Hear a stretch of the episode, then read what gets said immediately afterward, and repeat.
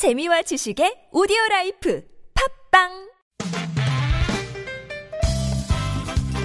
빡빡한 일상의 단비처럼 여러분의 무뎌진 감동 세포를 깨우는 시간 좋은 사람 좋은 뉴스 함께합니다.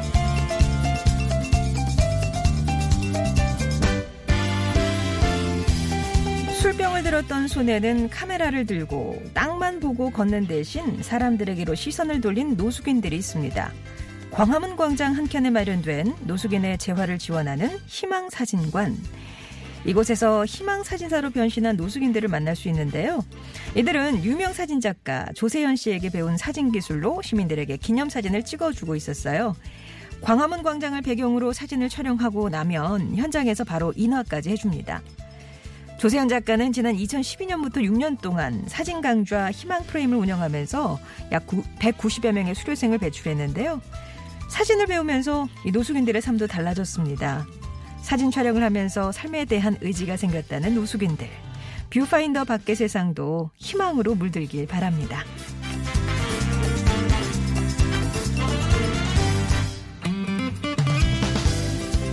여든 한 살의 나이에 여전히 현역인 분이 있습니다. 책을 좋아해 출판업계에서 일하다 은퇴했다는 김정숙 씨가 주인공인데요.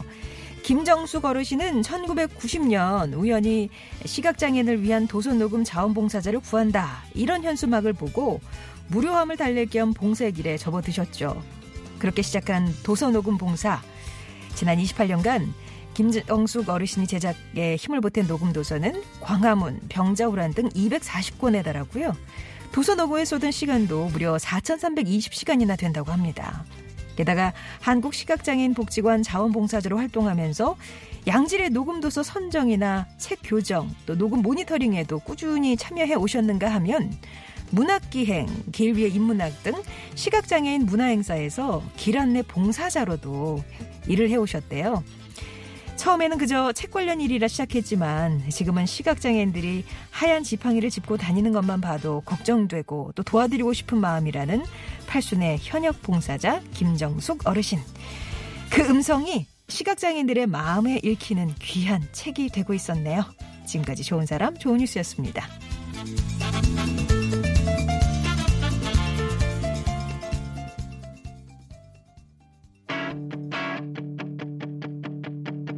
사랑 노래가 너무 많았어 어떤 노래로 고백을 할까 데이브레이크의 좋다 들으셨습니다.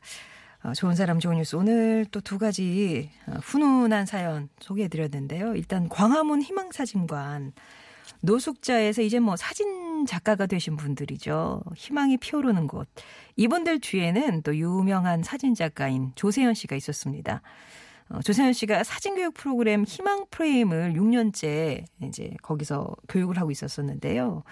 이런 걸 만드신 계기가 영국 윌리엄 왕자가 주최하는 Positive View라는 사진전에 초청을 받은 적이 있었는데 그때 그 사진 경매 금액으로 노숙인 작가를 양성하는 걸 보고 큰 감동을 받았대요. 그래서 이 일을 시작했다고 합니다. 지난 6년간 약 190명의 제자를 길러냈고요.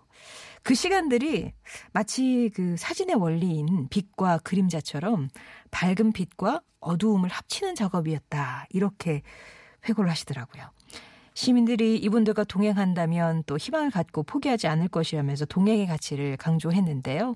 광화문 광장 앞으로 가시면 희망사진관 어디 있나 한번 들러보시면 좋겠습니다. 사진도 한 장 부탁하시고요. 목소리는 아직 50대란 소리를 듣는다는 81살의 김정숙 어르신 얘기를 전해드렸는데요. 어, 시각장애인을 위해서 노, 도서 녹음 봉사를 하신 지 벌써 28년, 어우, 30년이 다 돼가 하시네요. 시간으로 따지면 4,320시간. 권수로 하면 240건의 그 녹음 도서가 있습니다. 이 공로로 어제 서울시 복지상 대상을 또 받으셨더라고요. 책 읽을 때는 그냥 밋밋하게 읽으면 안 되잖아요. 등장인물에 따라서 뭐 남자, 남녀노소 이런 거 구분해줘야 되고 막 현장감을 좀 살려줘야 되기 때문에 나 반은 성우가 다 됐다 그렇게 말씀하시는데요. 예전에 과거 그 출판사에서 일을 하셨대요. 그래서 그 경험을 살려서 뭐 어떤 책을 고를 것이냐 아니면 녹음은 어떻게 되었느냐 모니터링까지 전 과정에 참여해서 이 질을 높이는데 신경을 쓰고 있으시답니다. 나이 들어서 남을 도울 수 있는 몇 안 되는 일 중에 하나가 바로 녹음 봉사다라는 게 어르신의 지론인데요. 근 30년 아마 이 목소리를 기억 하는 분들이 꽤 되리라 생각이 되네요. 저보다 뭐 마이크 앞에 계신 경험이 시간이 훨씬 기시니까요. 예. 자, 이렇게 두 가지 사연 전해드렸고요.